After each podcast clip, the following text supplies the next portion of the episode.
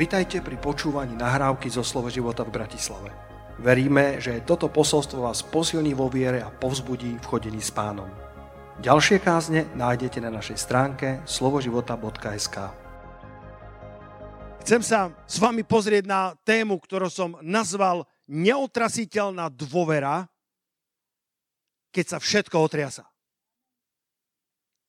Neotrasiteľná dôvera, keď sa všetko otriasa. A otvorme si jeden príbeh uh, z druhej kráľov zo 7. kapitoly, kde zvykneme preskočiť prvé verše a ideme len do zázraku malomocných, ktorí vo svojej slabosti zabrali tábor sírov a získali veľkú korisť nielen pre seba, ale pre celý Izrael. Celá, celá tá genéza, ak by som Eh, sa napojil na to, čo Peťo Juni hovoril, akúsi históriu, akýsi background, akýsi uh, ten pohľad do, do uh, pozadia toho príbehu je, že v 6. kapitole čítame o obrovskom hlade, ktorý prišiel na celú Samáriu, pretože sírske vojsko obklúčilo Samáriu a spôsobilo celé mesiace nedostatok vody a nedostatok jedla dostala sa to do, do tak zúfalej situácie, že ľudia nemali čo jesť. Tá, tá kríza bola tak dramatická, že v 6. kapitole 2. kráľov 25. verši čítame, keď to prečítaš na, prvý, na prvé prečítanie, tak ti to nedá veľa, pretože, pretože sa tam píše o takých tých starodávnych mierach, že oslia hlava sa predávala za 80 šeklov striebra a štvrtina kábu holubieho trusu za 5 šeklov striebra. Už len to, že sa vôbec predávala oslia hlava a že sa vôbec predával holubý trus, znamená, že to bola tragická situácia. Sú teologovia, ktorí chceli z toho vyključkovať a povedať, že ten holubý trus sa používal na uh, na hnojenie e, poľa, aby im lepšie dorodilo, ale ak máš problémy nachovať svoje deti, tak nebudeš hnojiť svoju záhradku, lebo to ti pomôže až o pár mesiacov. Potrebuješ okamžitú pomoc. Takže pravdepodobne tá situácia bola tak zlá, že to naozaj na tržisku predávali, aby, z toho, aby sa z toho nasítili. Oslia hlava, akože ja som misionár každým coulom, ale osliu hlavu neviem, či by som si dal na obed. A predsa oslia hlava sa predávala asi za 300 eur v našich peniazoch. A holubý trus za 25 eur v našich peniazoch. Dal by si 25 eur na tržisku za, za kakulu? Ako mi tu napovedajú z predných rád. Takto bola zlá situácia až do chvíle, kedy sa dokonca objavil kanibalizmus uprostred vlastného ľudu. Tak obrovské zúfalstvo. Tak sa otriasali základy Izraela, základy Samárie. A do toho marazmu a beznádeje prichádza slovo hospodinovo. Bratia a sestry, do každej beznádeje Boh má svoje slovo. Do každej situácie nášho života Boh má slovo a viera a tá neotrasiteľná dôvera, to nie je len vybičovaná emócia, to nie je len snaha byť charizmatikom alebo človekom hnutia viery. Skutočná viera, skutočná neotrasiteľná dôvera začína slovom Boží. Začína slovom pánovým. A tak uprostred zúfalstva, kedy dokonca král posiela asasína, posiela vraha, posiela svojho zbrojnoša, aby išiel zabiť Elize, aby mu zoťal hlavu, pretože povedal, to je kvôli tebe, Elizeus. A Elizeus mal ako keby video a videl všetko. Povedal svojim, svojim spolupracovníkom starší mesta, nože pozrite, prichádza od kráľa posol, aby ma zabil. Verš 33 v 6. kapitole. A kým ešte hovoril s nimi, tu hľa, posol už prichádzal dolu k nemu aby ho zabil. A král pribehnú zriekol, hľa, toto zlé je od hospodina, čo mám viacej čakať na hospodina. Tak bol zúfalý aj král, že povedal, to sa ani neoplatí ďalej čakať na hospodina. To už viac nemá zmysel, lebo sme skúsili všetko a nič nefungovalo. A v 7. kapitole z tohto kontextu vchádzame do prvého verša. Ale Elizeus riekol, počujte slovo hospodinovo. Počujte slovo hospodinovo. Možno nás čakajú neľahké časy. Možno sa naozaj stane, že aj, aj tu na Slovensku, v celej Európe, pôjdu ceny energii, pôjdu uh, ceny potravín oveľa vyššie, ako sme boli zvyknutí. Ale nech nás, nech nás neprepadne beznádej, nech nás neprepadne neviera tejto, uh, tejto Elizeovej generácie, ale poďme sa držať Božieho slova tak, ako nikdy predtým. Poďme dôverovať pánovi uprostred všetkého, čo sa bude otriasať. Poďme postaviť svoju neotrasiteľnú dôveru na skalu vekov, na hospodina zástupov, ktorého slovo je pevnejšie ako nebo a zem. Lebo nebo a zem sú pevné, ale jedného dňa sa bude všetko otriasať. A jedného dňa dokonca i nebesia, i zem pominú. Ale moje slovo, hovoril pán Ježiš, nikdy nepominie to najpevnejšie. Hovorí, že zoberie nebesia a zroluje ich ako starý koberec a spáli ohňom. To, čo sa zdá, že je nepohnutelné a predsa raz to bude spálené ohňom a slovo Božie je ešte pevnejšie ako to, čo sa nám zdá byť nepohnutelné v tomto svete. Elizeus riekol, počujte slovo hospodinovo.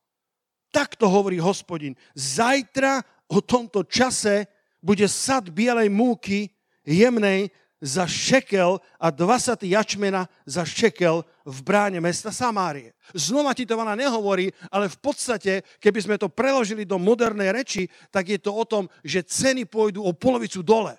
Uprostred krízy, to ako keby, keby, si, keby si čítal v správach, že zajtra bude benzín, liter benzínu 0,90 a liter nafty 0,80.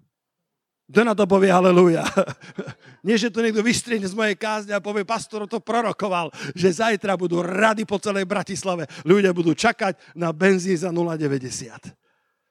Ale bolo to, aby, aby som vám ukázal tú, tú, tú fenomenálnosť tej predpovede, tú nepravdepodobnosť naplnenia tej predpovede uprostred takej krízy, že predávali osliu hlavu za 300 eur a predávali holubý trus za 25 eur, pretože taký hladomor bol v celej krajine, tak nielen, že mali na ďalší deň dostatok, ale dokonca mali polovičné ceny ako v čase pokoja.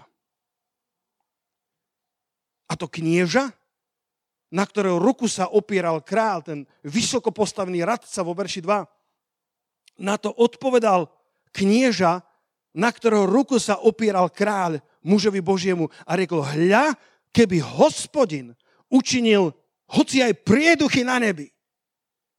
Či by to bolo možné? A prorok mu odpovedal priamu reč z očí do očí, bez okolkov. Hľa, uvidíš to na svoje oči, ale nebudeš toho jesť. A potom sa naozaj stalo, že prišiel ten prielom a na druhý deň skutočne benzín bolo polovicu lacnejší. Skutočne ceny išli o polovicu dole v celej Samárii a ľudia boli tak nadšení, že sa hrnuli, aby zobrali všetku tú korisť a udlávili vo, vo, vo, vo dvorane alebo v, v bráne kráľovstva toto knieža a on to videl na vlastné oči, ale z toho Božieho požehnania si nemohol užívať nič. Pretože odmietol dôverovať postaviť svoju dôveru na hospodina, pretože časy boli príliš otrasené v jeho živote. Jeho slovo prináša pokoj a zároveň pozdvihuje naše srdcia k Bohu, pretože od Neho prichádza skutočná pomoc. Nehovorím, že máš hľadať neustále nejaké spektakulárne slovo alebo nejaké nezvyčajné zjavenia, ale kto z vás potvrdí, že slovo Božie občerstvuje tvoju dušu.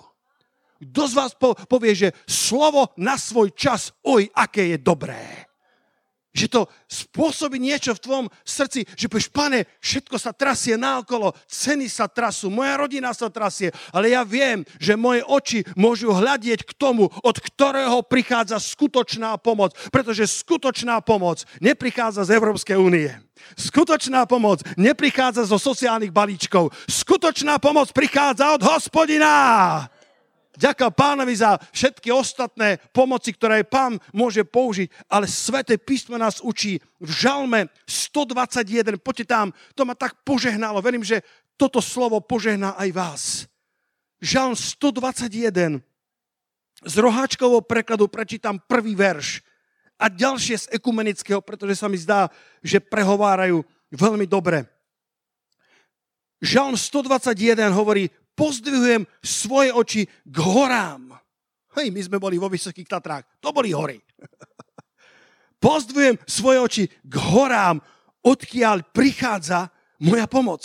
Moja pomoc je od hospodina, ktorý učinil nebesia zem. Kto na to povie aleluja? Tvoja pomoc, brada, sestra.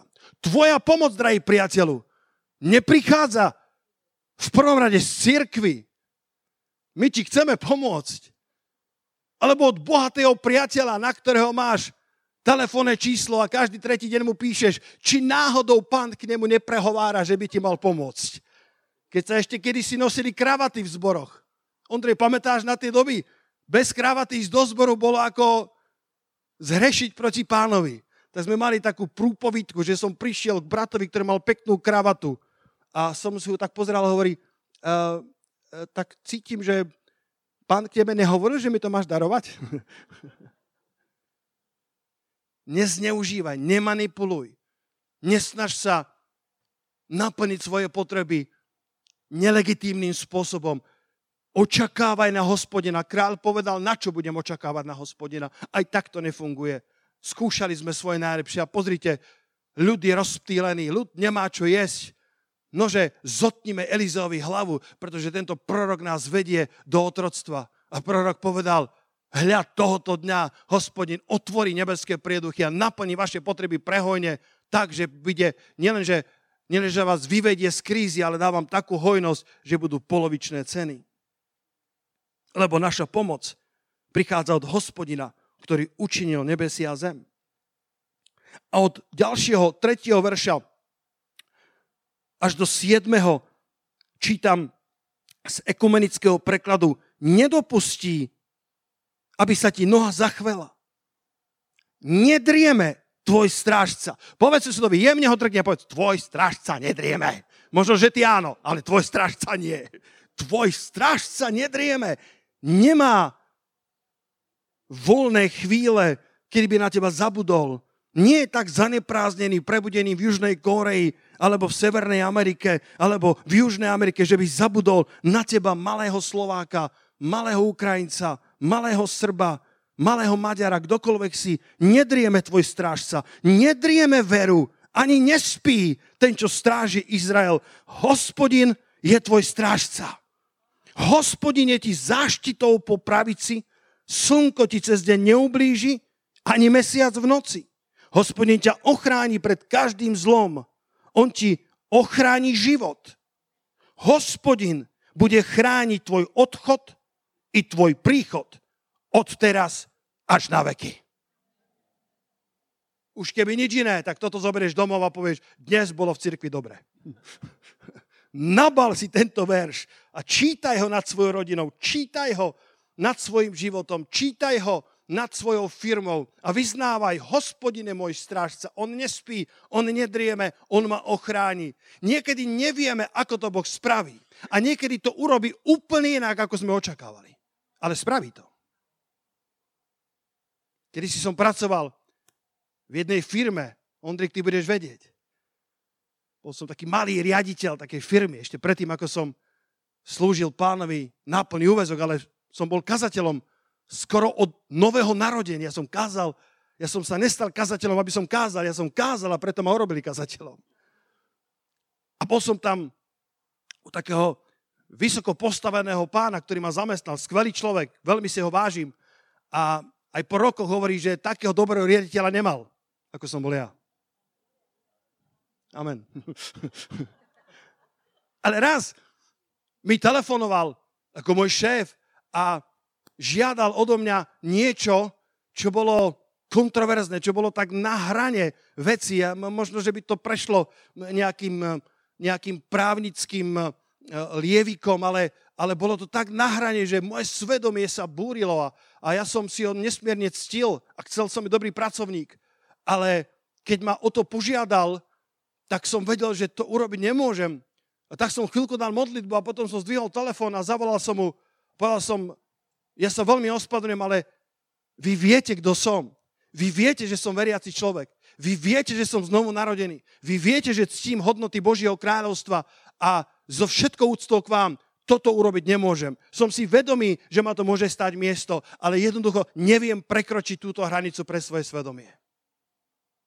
Ten človek nemal vo zvyku, že by niekto mu protirečil. Bolo pár sekúnd ticho v telefóne. A ja som vedel, že môžem baliť kufre. A stroho mi povedal, pán inžinier, ďakujem a zavesil. Tak som si začal baliť veci, som vedel, že idem hľadať novú prácu. O 5 minút mi zavolal. Volal, pán inžinier, zvážil som to, rešpektujem váš názor a zvyšujem vám plat. A zvýšil mi plat celkom dramaticky za to, že som neposlúchol jeho príkaz. Boh sa postará o nás a niekedy to spraví úplne inak, ako by sme očakávali. Pretože od hospodina prichádza naša pomoc, lebo on stvoril nebesia a zem. On vie všetko. On je múdry Boh. A niekedy veci spraví tak, že ti to nedáva zmysel. Alebo ti to začne dávať zmysel až po mesiacoch, keď sa pozrieš do spätného zrkadla. A povieš si, fúha, tá obchádzka bola teda stratou času, ale keď sa pozriem do spätného zrkadla, tak zistím, že tam chýba most, zistím, že tam bola nehoda, zistím, čo všetko sa mohlo stať, keby ma hospodin nezobral tou obchádzkou, pretože Boh je múdry a dobrý otec. Poď mu dôverovať. Poď postaviť svoju dôveru na tejto neotrasiteľnej skale vekov, aj keď sa všetko naokolo otriasa ak je to dosť veľké na to, aby si sa starostil, potom je to dosť veľké na to, aby si sa za to modlil.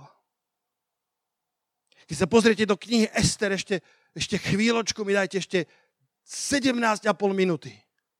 20,5 minúty. Dobre, uvidíme ako, ale poďte spolu so mnou do Ester.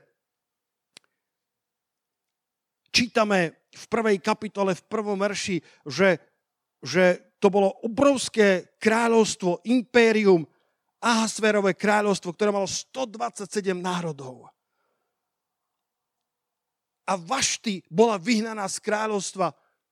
Rukohore, kto pozná ten príbeh o Ester, aby som, aby som vedel sa napojiť, možno polovica, možno dve tretiny z vás. Vašty, ktorá bola kráľovnou, e, kráľovskou e, manželkou, tak bola vyhnaná z kráľovstva, pretože neúctila svojho muža aj keď to je kontroverzný príbeh, ale tak sa stalo a tak hľadali novú kráľovnu a Ester, ktorá bola zo židovského rodu, sa e, bola vzatá tými zbrojnošmi, pretože bola krásneho vzozrenia, bola krásnou ženou a, a, a, a bola tá e, Mrs. Ahasver, alebo ako to nazvať, a na údiv všetkých bola vybratá, aby sa stala kráľovnou práve ona. A slávny verš v Ester v 4. kapitole vo verši 14, keď prichádza Mardechos, keď prichádza hrozba pre celý izraelský národ, kedy sa trasú všetky istoty Izraela uprostred tohto obrovského impéria, tak prichádza k nej Mardocheus a prosí ju, aby, aby bojovala za svoj ľud, aby bojovala za svoj národ. A ona sa priečila, povedala, zabijú ma, nemôžem prísť ku kráľovi, ak nie som volaná. A on jej povedal, ak to vie, či práve pre čas, ako je toto, neprišla si ku kráľovstvu. Bratia a sestry, Boh nás obdarúva, Boh nás povyšuje, Boh nám dáva svoju priazeň, ale nikdy to nie je len kvôli nám. Nikdy to nie je len kvôli našej radosti alebo potešeniu. Všetko, čo Boh robí v našom živote, má svoj vplyv na Boží ľud, má svoj vplyv na tento svet. Kto vie, či práve pre tento čas Ester si neprišla ku kráľovstvu. Vytiahol, vytiahol ju spomedzi tisícov krásnych diev obrovského impéria, ktoré sa rozprestieralo od Etiópie až po Indiu. Kto by bol kedy tušil, že pozíciu, ktorú jej Boh daroval, tak je nedal len pre jej povýšenie, pre jej potešenie, ale bude rozhodovať o osude izraelského vyvoleného národa. A tak Ester sa postila, modlila tri dní so svojimi dievkami, so svojimi priateľkami. Kto z vás verí v moc modlitby a postu? Niekedy sa modlíš a modlíš, ale niekedy potrebuješ pridať k tomu post, pretože istý druh nevychádza inak ako modlitbou a pôstom. Niektoré prielomy sa nestanú inak. A tá, tá Ester vedela, ide mi o život, ide o život môjmu národu, ide o život Izraelu, ide o život vyvolenému ľudu, mojim milovaným. A tak tri dní mala tzv. Esterin post, kedy dokonca ani len nepila tekutiny. To bol jej post, ten samozrejme neodporúčam, až dokiaľ by ti Boží duch nedal k tomu vyslovené zvolenie, ale prosto postila sa a modlila sa. A potom v Ester, môžete mi niekto nájsť túto Ester, aby som to urychlil. Ester, 5. kapitola, ja to mám aj v poznámkach, ale nech vidíme celý kontext. Ester prichádza pred toho kráľa Ahasvera, tam tisíce vysoko postavených mužov v tej hlavnej dvorane kráľovskej, v tej vnútornej sieni. Bola tam obrovská hostina, boli tam veľvyslanci krajín, boli tam tisícnici, kniežatá celého ľudu. A kráľovna vchádza. Videli ste niekto ten film, eh, ako sa to volá? Noc s kráľom? nádherný film o Ester, ako sa, sa otvárajú tie veľké dvere a ona vchádza do tej vnútornej dvorany, kde boli stovky vysoko postavených mužov kráľovstva a všetky oči na ňu, pretože nebola zavolaná kráľom a mal jej ísť o život. Ale tri dni sa postiela modlila. Keď sa postíš a modlíš, Boží je priazený na tebe. A král najprv chcel škrípať zubami, najprv povedal, vaš ty druhá, znova mi urobí to, ale Božia priazeň pôsobila a jeho tvár sa zmenila, jeho oči sa zmenili a zalúbil sa, znova si uvedomil, to je moja nádherná Ester a tak vystrel svoju berlu voči nej a prijal ju. Biblia hovorí, že našla milosť v jeho očiach. Pozri sa v 5. kapitole. A stalo sa tretieho dňa, že sa obliekla Ester do kráľovského rúcha a postavila sa do vnútorného dvora domu kráľovho oproti kráľovi a král sedel na tróne svojho kráľovstva v dome kráľovom naproti dveriam domu. A stalo sa, keď uvidel kráľ kráľovnú Ester, že stojí vo dvere, že našla milosť v jeho očiach. A král vystrel zlatú berlu, ktorá bola v jej ruke, oproti Ester. Vtedy pristúpila Ester a dotkla sa konca berly. A král pohnutý jej krásou Božím milosedenstvom a čarom okamihu povedal, čo chceš, kráľovná Ester? A aká je tvoja prozba? A čo by si žiadala? Do polovice kráľovstva bude ti dané. Až potom si možno uvedomil, čo povedal. Až, až do polovice kráľovstva. Kráľovstvo, ktoré malo 127 krajín, obrovské impérium od Etiópie až po Indiu. Čo do polovice kráľovstva máš biankošek, ktorý som ti podpísal. A kráľovná Ester spracúvala pár sekúnd, že žije, pretože čakala, že jej odletí hlava. Čakala, že bude vyhnatá z kráľovstva a bola v šoku z tejto žiadosti, z tejto reakcie až do polovice kráľovstva. A tak možno hľadala správne slova povedala, kráľu, milovaný môj, ďakujem ti za túto ponuku, a chcela povedať niečo o Izraeli, chcela povedať niečo o hrozbe pre svoj národ a zrazu počula samu seba, ako hovorí, ak by ste dnes s Hamanom mali voľno vo vašom kalendári, chcela by som vás pozvať na večeru. A všetci v šoku, čo je to za žiadosť, čo je to za prozba, riskovala svoj život a pozýval na večeru. Teším sa na večeru dnes. A král v šoku hovorí, OK, máme tam voľno, zroloval Excel a zistil, že má voľno dnes večer. Išli na večeru. A král bol nadšený, hostina sa vydarila. A tak znova pohnutý milosidenstvom a Božou priazne, jej krásov a momentu povedal, dobre kráľovná, tak sme sa najedli do síta. Čo by si chcela odo mňa, až to bude do polovice kráľovstva, je ti to dané. A Ester sa nadýchla, aby povedala svoju prozbu. Ale viete, Háman tam bol a s Hámanom bol zlý duch. V ňom prebýval nepriateľ Božieho ľudu, nečistý duch.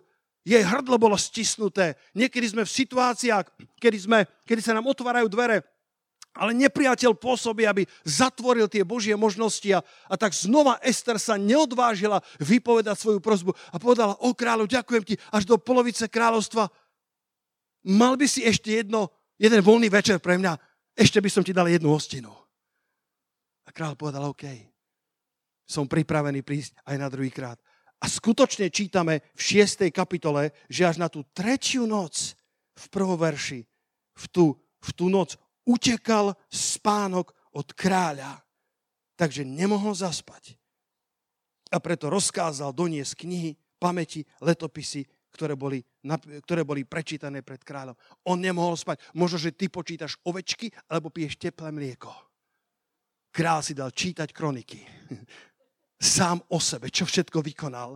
A ak by to nebolo málo, uprostred tisícov zvitkov jeho pisár zobral práve zvitok, kde bol príbeh o tom, ako mu Mardecheus zachránil život. A tam sa začal otáčať celý príbeh a Boh zázračne zachránil Ester i celý Izrael. Dajme jeden veľký potles pánovi za to. Halelúja. Sláva pánovi. Neotrasiteľná dôvera v situáciách, kde sa všetko trasie. Kde Ester išlo o život. Kde Mardechovi a celému vyvolenému národu išlo o život a ako by to bolo s históriou spasenia, keby sa Hámanovi podaril jeho diabolský plán. Ale ďaká pánovi, nepodaril sa, pretože Boh bojuje za svoj ľud. Ester nebola žiadna super hrdinka. V kráľovskej sieni bolo tisíce najlepších mužov kráľovstva a na Hámanovi spočíval zlý duch, ktorý z Ester vysával silu. Celý osud Izraela, vyvoleného národa, ležal na jej pleciach ale Boh si ju použil napriek jej slabostiam. Dokonca Boh použil aj jej odklad, jej váhanie na to, aby, aby spôsobil, že v správnom čase král nemohol zaspať. Boh si dokáže použiť aj naše zlyhania na to, aby nás doviedol do cieľa. Keby nebolo zrady Jozefových bratov, Jozef by sa do Egypta nikdy nedostal. Nie, že by Boh bol autorom tej zrady, ale vedel použiť aj tú zradu. Vedel ochrániť svoj Jozefa v rukách madianských kupcov, krutých, akí boli. A vedel spôsobiť, že na tom trhu s otrokmi si Jozefa vybral správny človek, Putifar. A história nám už hovorí zbytok. Boh si vie použiť dokonca naše zlyhania. Boh si vie použiť každú situáciu. A Boh dnes hovorí aj tebe, brada, sestra, že môžeš žiadať čokoľvek potrebuješ až do polovice kráľovstva. Alebo do celého kráľovstva. Čokoľvek je v jeho srdci pre tvoj život. Boh to má pripravené pre teba. Teraz cítim prorocké ostrie na tom, čo poviem. Boh má všetko pripravené so správnou časovkou, so správnym načasovaním. Boh má rému slovo. Boh má kairos čas pre teba. Halelúja.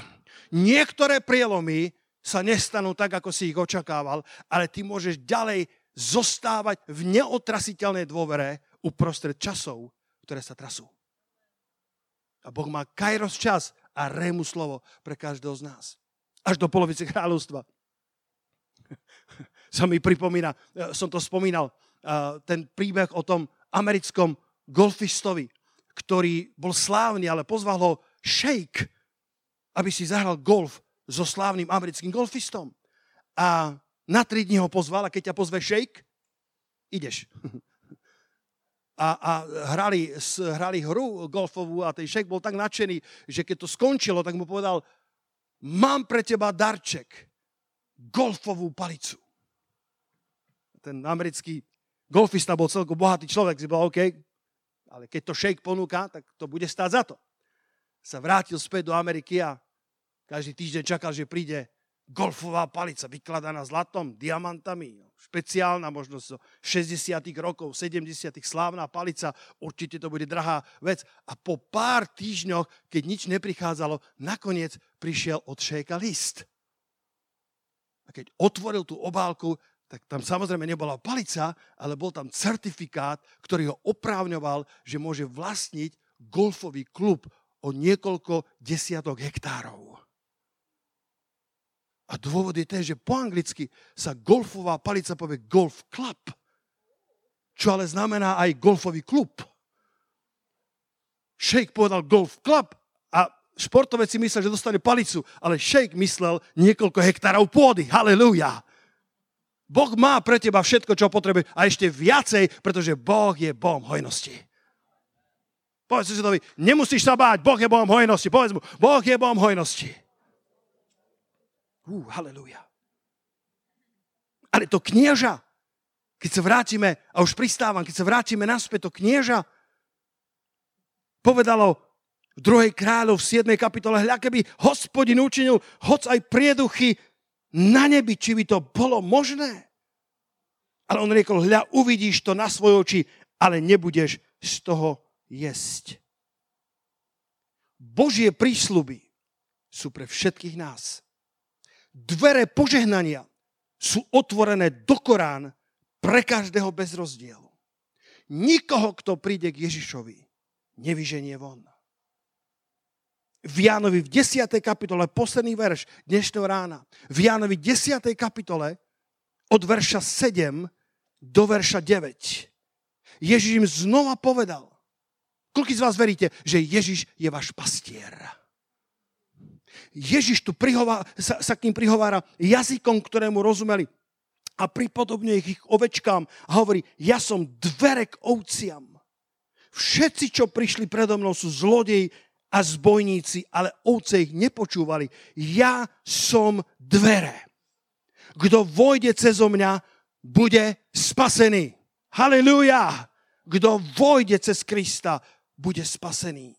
Ale potom hovorí, bude vchádzať i vychádzať a nájde pastvu. Ježiš ťa nielen spasil, ale pripravil pre teba aj pastvu. Kto, kto vojde i výjde i pašu nájde. Ho, hovorí roháčkov preklad. Kážem príliš horlivo. Kto vojde i výjde i pašu nájde, alebo nájde pastvu.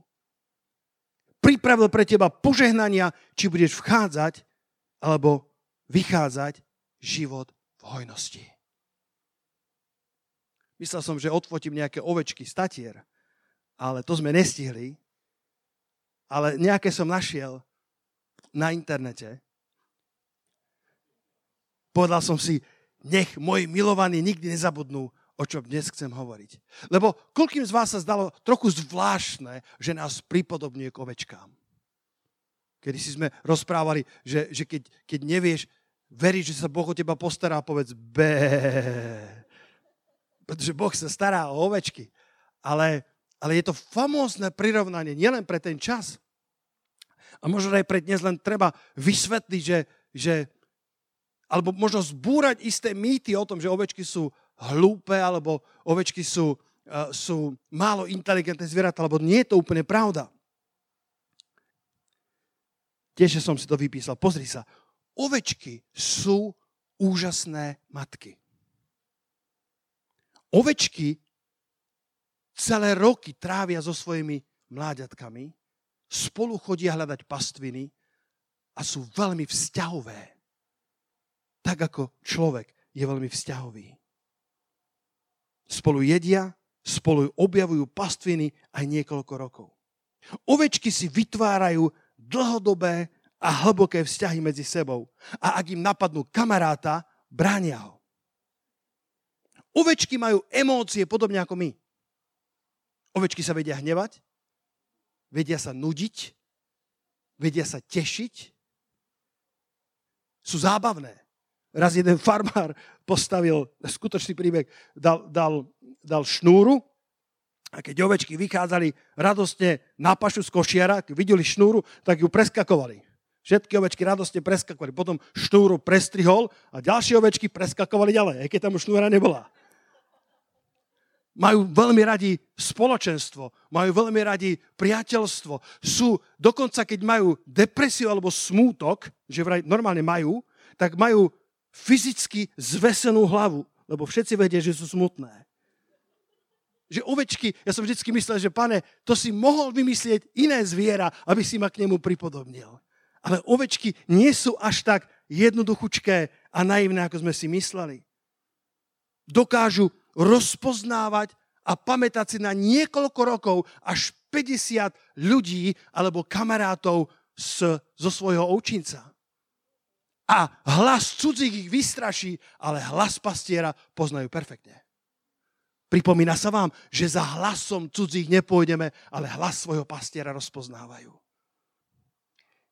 Ich negatívom je, myslím, že to je veľmi presné, toto prirovnanie aj k nám, že keď ovečka je veľmi smedná a vidí kaluž, ktorá je veľmi kalná špinavá, a 100 metrov za ňou je čisté jazierko, tak ovečka sa zastaví pri tej, pri tej kalnej kaluži a pije z nej, pretože musí nasítiť svoj, svoj smet okamžite.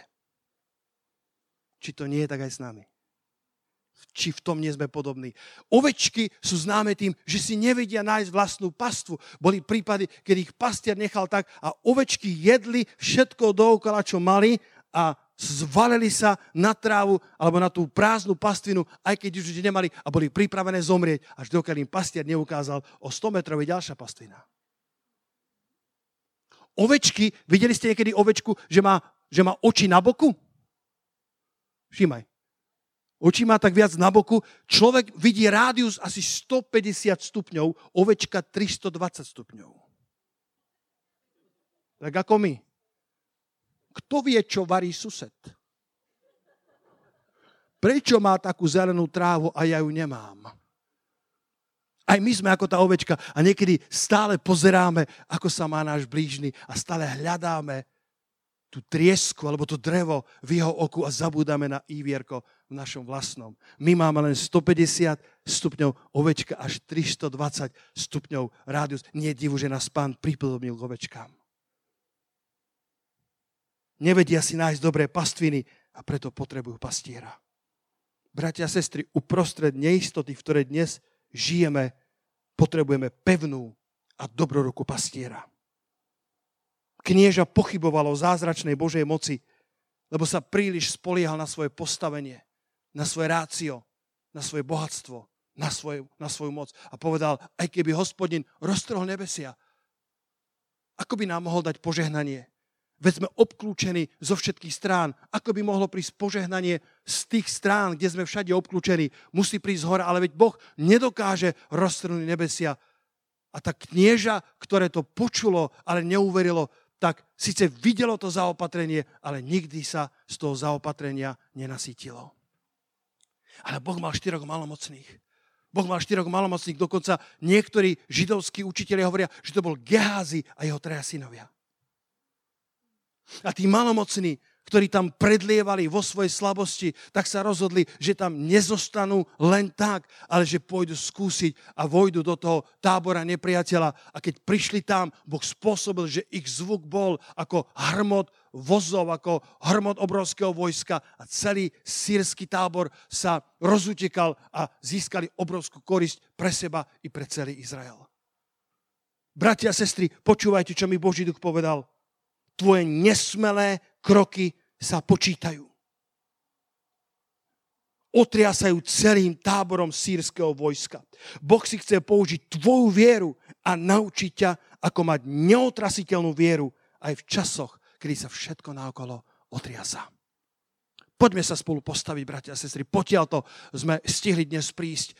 Tvoje nesmelé kroky viery sa počítajú. Tvoje nesmelé kroky, tvoje nesmelé, nesmelé modlitby sa počítajú. Tvoje nesmelé modlitby, ktoré sa zdajú, že predsa nemôžu spôsobiť rozdiel, tak ako tie nesmelé kroky tých štyroch malomocných, ktorí horko ťažko sa dokázali hýbať, ale išli v ústrety táboru nepriateľa s Božou priazňou na svojom živote, tak ako Ester, ktorá nebola super hrdinkou a namiesto toho, aby predložila svoju veľkú žiadosť, tak dvakrát požiadala o hostinu a Boh si použil aj jej odklad, jej váhavosť a uprostred toho pôsobil v srdci Ahasvera. Halelúja. Poďme sa modliť k pánovi. Poďte chváliči na podiu. Halelúja neotrasiteľná dôvera, keď sa všetko naokolo trasie, keď sa nemáš o čo oprieť keď sa nemáš na čo postaviť, kedy sa zdá, že tvoj život, zdravie, tvoja viera, tvoja svetosť, tvoje manželstvo je v ohrození, kedy sa zdá, že všetko naokolo sa trasie a ty predsa môžeš položiť svoju dôveru na skalu vekov. mať neotrasiteľnú dôveru v toho, ktorý sa nikdy nemýli, ktorý je tvojim dobrým pastierom a ktorý povedal, že nielen si spasený, ale vojdeš i výjdeš, i pašu nájdeš. Má pre teba pastviny, má pre teba dobrú zem. Král Ahasver povedal, čo by to bolo do polovice kráľovstva.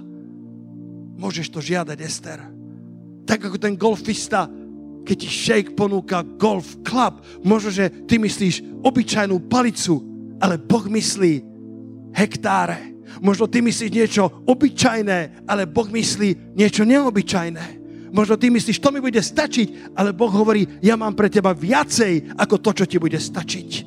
Halelúja, pane, chválime ťa za to, že môžeme mať pevnú dôveru v toho, ktorý sa nikdy nemení.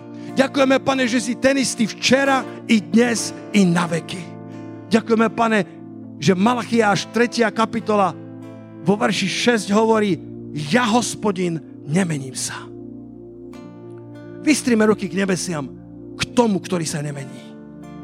Povedz, pane, povedz spolu so mnou, pane, keď sa všetko okolo mňa otriasa, moja dôvera je v teba. Moja dôvera je v tvojom slove. Hospodine môj strážca, ty nedriemeš ani nespíš a dokážeš ochrániť môj život. Ochránil si Jozefa. Ochránil si Ester. Ochránil si Elizea. A zaopatril si Izrael. V čase hladu a krízy. Zaopatríš i mňa. Ochrániš i mňa. A požehnáš ma prehojne. Povedz takto, pane, ukáž mi pastviny ktoré pre mňa máš v roku 2022. Ukáž mi cestu, ktorou mám ísť. A veď ma po ceste spravodlivosti pre tvoje sveté meno. Halleluja. Poďme chváliť pána. Poďte, poďte chvíľočku, poďte chvíľočku upevniť svoj vzťah, svoju dôveru v tohto nepohnutelného Boha. Poďme, poďme k nemu, tak ako Ester, tak ako Mardechov, kedy sa zdalo, že, že šibenica je dávno postavená, kedy sa zdalo, že ich osud je dávno spečatený, kedy bol dávno podpísaný dekret na ich exekúciu. A predsa Boh povedal, nie, nie, nie, ešte mám veľký plán pre teba, Ester. Ešte mám veľký plán pre teba, Mardecheus. Ešte mám veľký plán pre teba, Izrael. Boh, Boží duch hovorí, ešte mám veľký plán pre teba, církev. Ešte mám veľké sny pre teba, církev. Ešte mám veci, ktoré som napísal vo svojich knihách, pretože sú knihy, ktoré si napísal nepriateľ, pretože sú urtiele, ktoré podpísal nepriateľ, pretože sú dekréty, ktoré vydal nepriateľ. A myslí si, že tie dekréty sú dané, že sú nemeniteľné, že majú na sebe pečať jeho mnohoročných skúseností, ale hospodín sa smeje nad svojimi nepriateľmi. Hospodin hovorí, že dekréty nepriateľa budú roztrhané. Dekréty nepriateľa budú pribité na Golgote, aby boli spečatené Božie osudy pre jeho ľud. Orta kiam partája. O, haleluja, Pane, ja ti ďakujem za Božie plány pre tvoj ľud. Božie plány, nože sa modlite, nože sa modlite za Božie pastviny, Božie plány, za Božie priazne pred Ahasverom, Božie priazne pred Putifarom. Božie priazne, Božie priazne v školách, Božie priazne vo vašom podnikaní, pretože On to slúbil ako dobrý pastier. On ti slúbil, že, že budeš zachránený, ale nielen to, ale že vojdeš i výjdeš, i pastvu nájdeš. On ťa povedie ako dobrý pastier, za hlasom cudzích nepôjdeš, Habronde, keja za hlasom cudzích nepôjdeš. Počúvajte aj vy, ktorí ste online. Neutekajte za hlasom cudzích. Dajte pozor, tvoj duch to rozpozná. Povieš, pastor, ja to neviem tak dobre ako ty. Ja to neviem tak dobre ako pastori alebo misionári. A ja ti hovorím slovom pánovým, že ak si ovečka jeho pastvy za hlasom cudzích nepôjdeš. Máš právo povedať, nie, toto nie je hlas môjho pastiera. Za ním nepôjdem možno nájdeš kalnú vodu. Povieš, radšej sa napijem tu, lebo kto vie, ako ďaleko je čisté, čisté jazero, kto vie, či tam vôbec dojdem. Radšej zoberiem rýchle potešenie, rýchle naplnenie mojich potrieb. Radšej si vezmem šošovicovú váru. To prvorodenstvo nefunguje. Ako ten král povedal, na čo ešte budem očakávať na hospodina. Ako tá plitká ovečka, hlúpučka, ktorá povie, ja sa napijem z tej špinavej vody. Až dokiaľ nepríde pastier a povie, ja mám pre teba lepšiu vodu.